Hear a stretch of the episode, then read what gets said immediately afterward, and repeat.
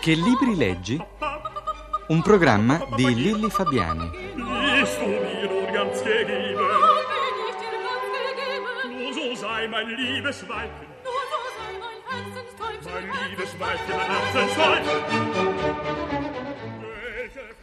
Gianni Rocca è l'ospite di oggi di Che libri leggi.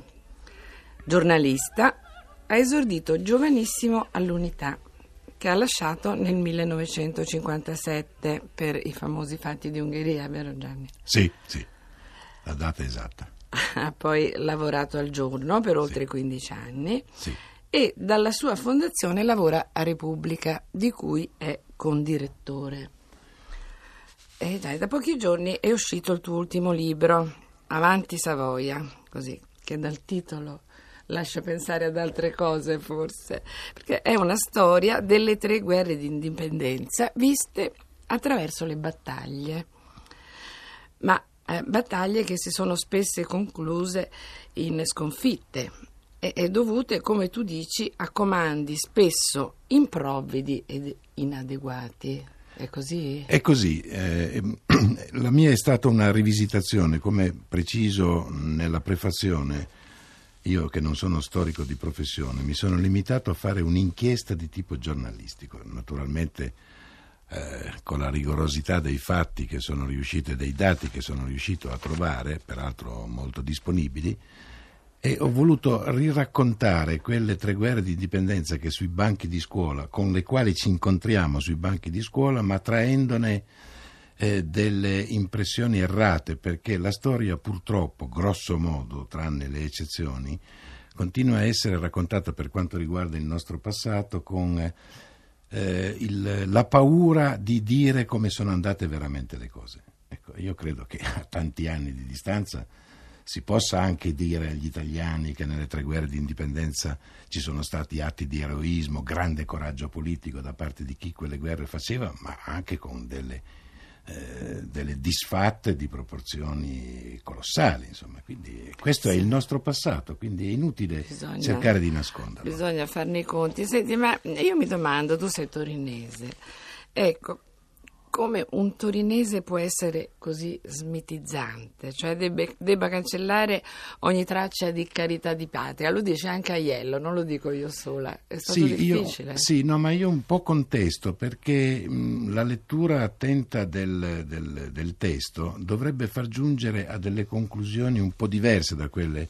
a cui tu accennavi. Cioè, io non è che, eh, come dire, metto in discussione eh, lo spirito patriottico di chi il risorgimento l'ha fatto. Eh, smitizzo, ecco, questo sì, questo mi sento di condividerlo.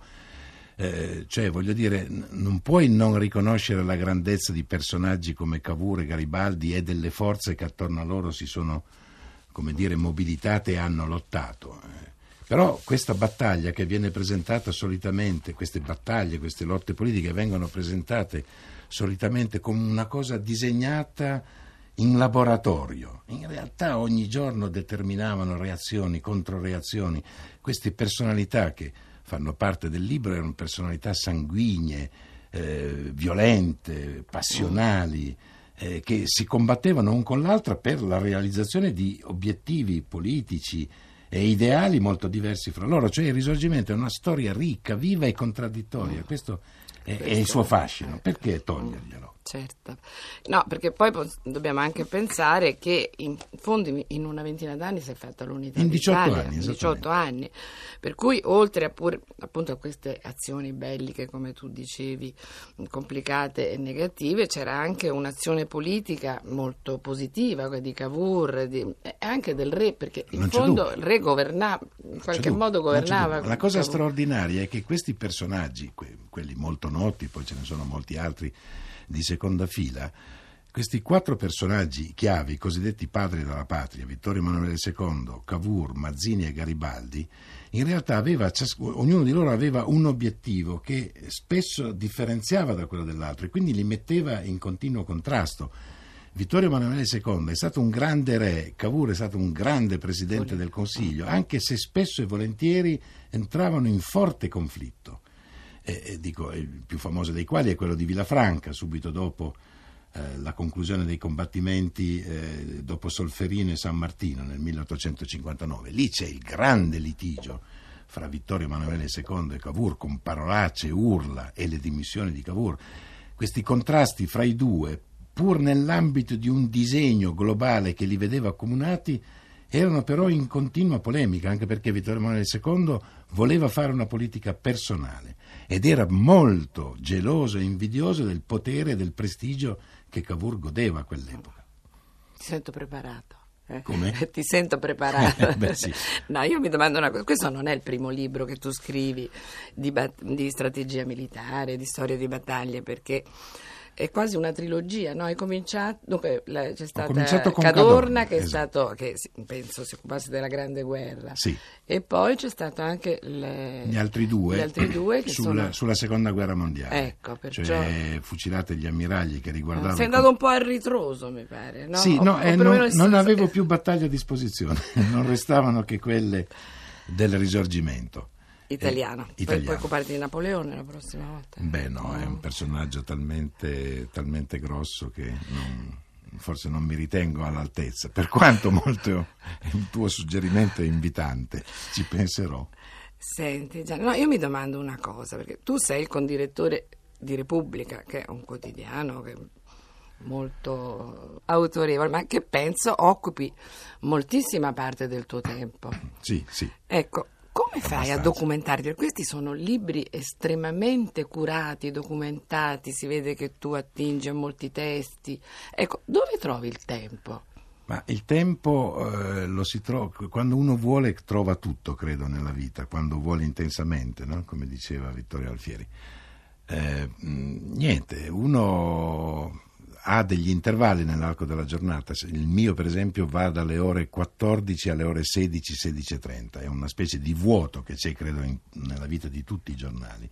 Ecco, invece di andare a mangiare e di eh, insomma, prend- fare il break, come si dice adesso, io ho sempre occupato da due anni a questa parte per questo libro queste due ore e mezza per eh, lo studio dei testi, per la classificazione delle schede, eccetera. E Ma da poi- so- e lavori poi da però- solo? Sì, No, sì, ti io, sono, io sono un artigiano.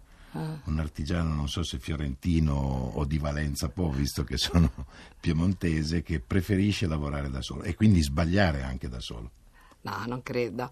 Eh, senti Gianni, ma questa passione da cosa ti è nata? Forse, mh, sai che noi parliamo dei libri importanti della tua vita, forse è nata da un libro che hai trovato da bambino. Sì, Oh. sì, eh, io non sono un fatalista come, così come filosofia, però comincio a pensare, avviandomi verso la cosiddetta serena vecchiaia, che forse le nostre vite sono un po' scritte prima.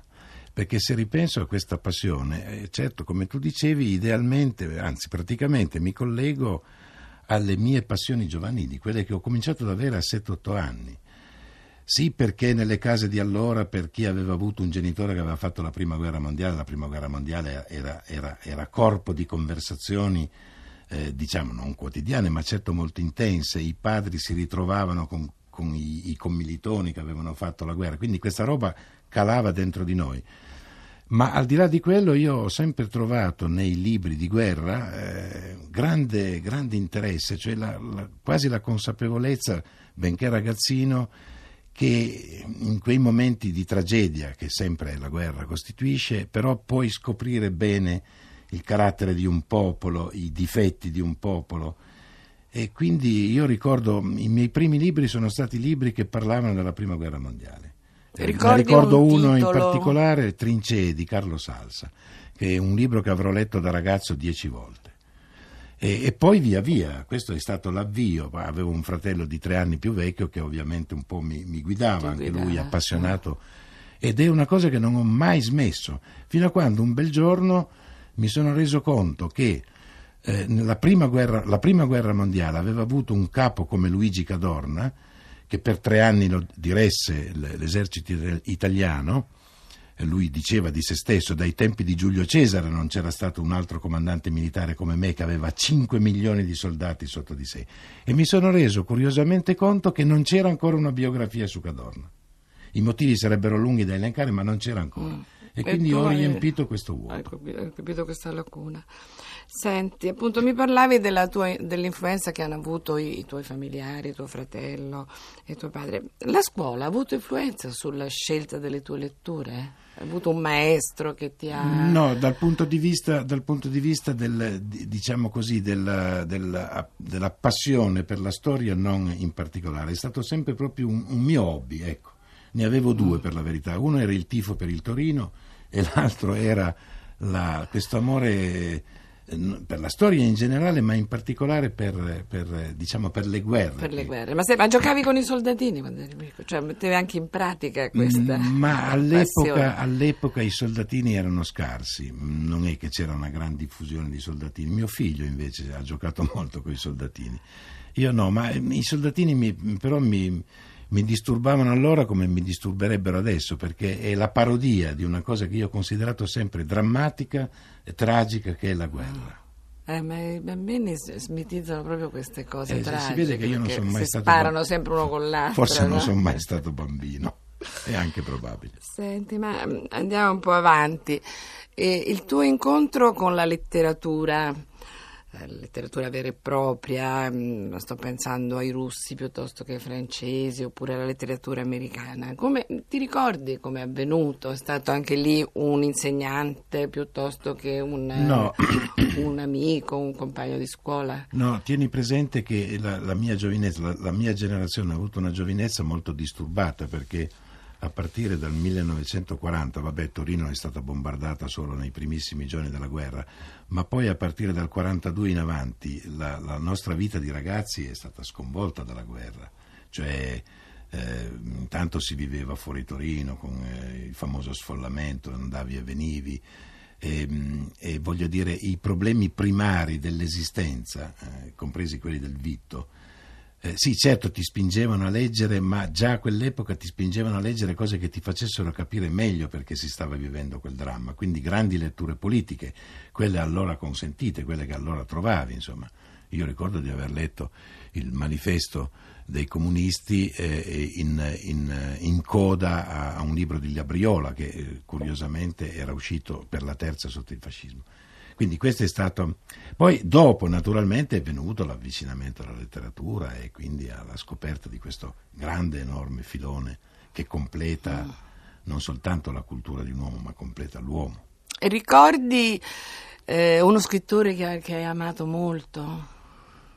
Ma Tolstoi è uno di quelli che ho più amato, ovviamente anche qui perché Eh. con Guerra e Pace riuscivo a trovare entrambi Pane per i tuoi denti. sì, esattamente. Un grande raccontatore di, di- di battaglie militari, Tolstoi, forse Eh, il migliore che ci sia mai stato. Io continuerei a parlare di battaglie ancora a lungo, ma, Ma il tempo è ma tiranno, purtroppo abbiamo, abbiamo finito il nostro tempo. Insieme a Gianni Rocca saluto i nostri ascoltatori e do loro appuntamento per domenica prossima. Arrivederci.